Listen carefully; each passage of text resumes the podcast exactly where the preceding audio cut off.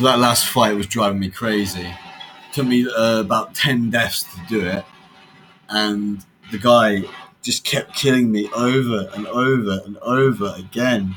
If I killed him on the last three times, his men would kill me.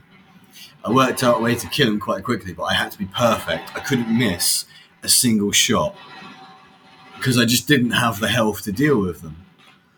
Uh, but I worked out it came. What it really came down to was actually the powers, which is the good thing. I stopped. I, I specialized the way I did, uh, but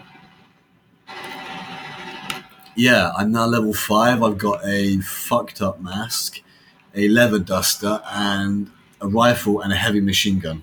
So my single shot rifle actually restores health. Being pyromancer, I restore health as well to myself.